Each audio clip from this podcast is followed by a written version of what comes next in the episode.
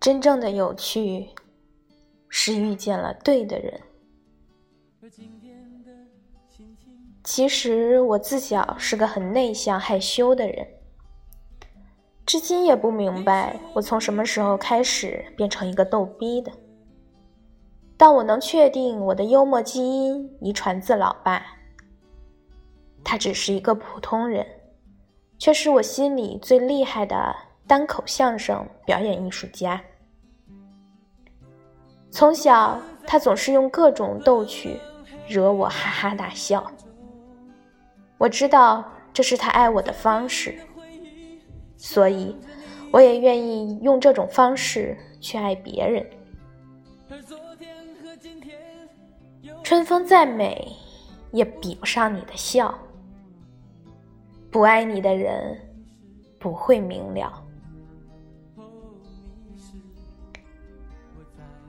曾看到一句话说：“看一个人是否招小孩和小动物喜欢，就能判断他有没有好人缘。”我觉得非常有道理，因为我就是典型的反面案例。很少有小孩喜欢我，除了我儿子，因为我是他亲妈，他没得选。别的小孩。基本我抱过来不出两分钟就要哭，小动物更不会亲近我。大一点的狗见了我汪汪直叫，直到把我笑跑为止。所以我很客观的评价自己是个人缘很一般的人，在大部分人眼里，我长了一张性冷淡的脸。天生一副清高范儿，灵魂自带冷气，仿佛你有多高兴的事儿都能被我整郁闷。只在一小部分人心里，我才是一个团结、紧张、严肃、活泼的大逗逼。没错，他们就是我喜欢的，并且最了解我的人。年少时最喜欢的电视剧是《我爱我家》，我特别擅长模仿文心宇演的老傅跟宋丹丹演的和平。那时我们在班里有一个小团伙，是一帮从小一起长大的死党。每到课间，我就给他们表演，惟妙惟肖。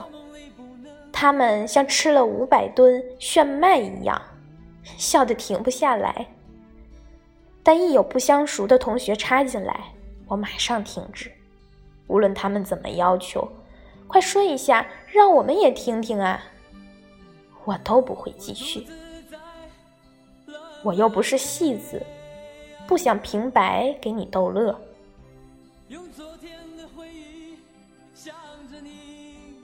参加工作后，结识了铁哥们儿 K 哥。不熟的时候，只当他是个领导，正襟危坐，滴水不漏。混熟了之后，才发现是个绝逼的逗逼高手。他不只是八面玲珑，而是一种浑然天成、不动声色的幽默。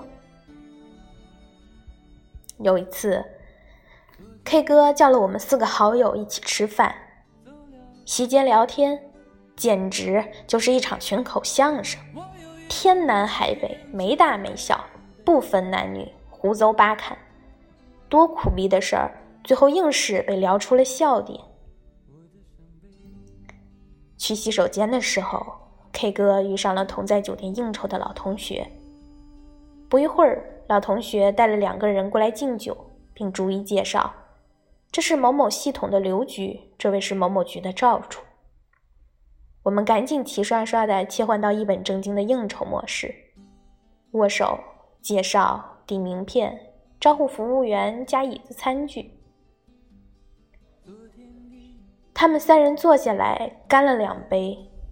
刘局醉眼惺忪地对 K 哥说：“早就听你老同学说你聪明风趣，脑子转得特快，有没有段子？赶紧讲几个，我好去给他们那桌讲讲。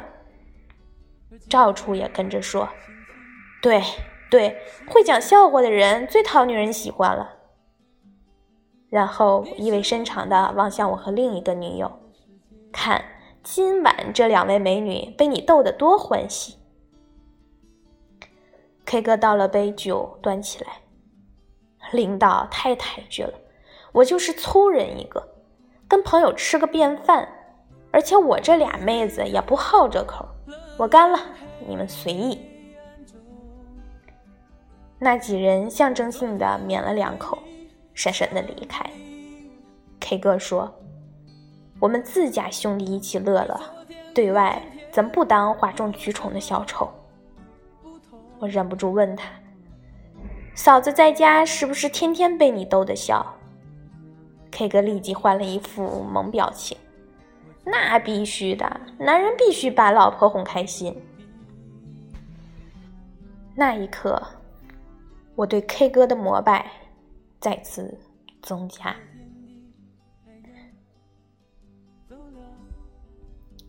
我经常想，一个女人怎样才算得体？无非就是该收的收，该放的放。在喜欢的人面前，我才不需要扮淑女，我只想醉笑陪君三万场，卸下伪装陪你笑。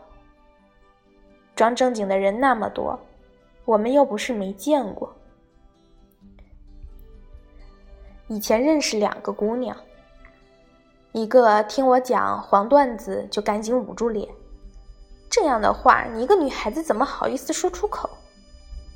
三个月后，她跟一个网上认识不久的男人奉子成婚了。另一个多次劝诫我。你总爱开玩笑，别人会以为你放荡不正经，影响你形象。结果他谈着恋爱的同时，还被另一个有妇之夫包养，被人家老婆捉奸在床，闹到单位，丢了工作，失了男友，从此远走他乡，至今杳无音讯。你们都那么装正经，我装装不正经又如何？我现在更加坚信，逗逼是种软实力。年轻的时候，我对女人的能力评价聚焦在白骨精、女强人、智慧与美貌并重。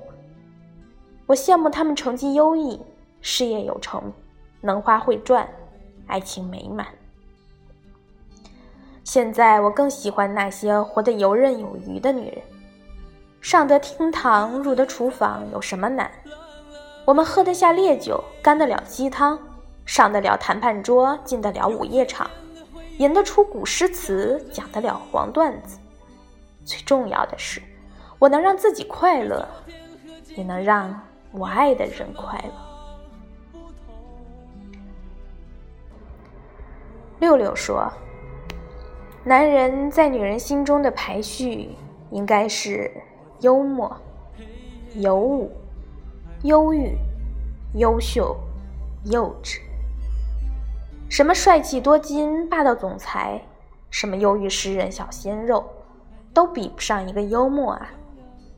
你以为我们物质，其实是你配不上我们的精神。也有人觉得我的正经时刻都是虚伪，是在装，其实那是你没搞清楚。你没走进我心里，我若曲意逢迎，尽失身段的讨好你，那才是最大的装逼。遇人就暖的不是暖男，是空调。不分生熟远近亲疏，见人就逗的不是幽默，是犯贱。用专业技能表演赢得掌声和名气的，那是喜剧演员。我只对我喜欢的人逗逼，不是刻意取悦你，而是因为这才是我喜欢一个人的真情流露的最高级。浮生长恨欢愉少，肯爱千金轻一笑。我愿意看到你的笑，你的快乐对我是那么重要，所以我又污又逗逼，只是因为我爱你。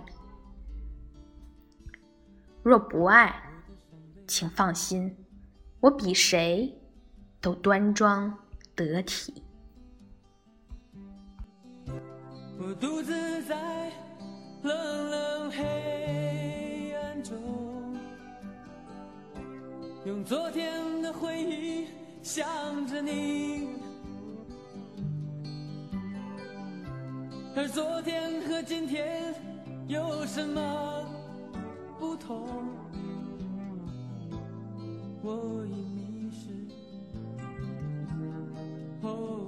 是。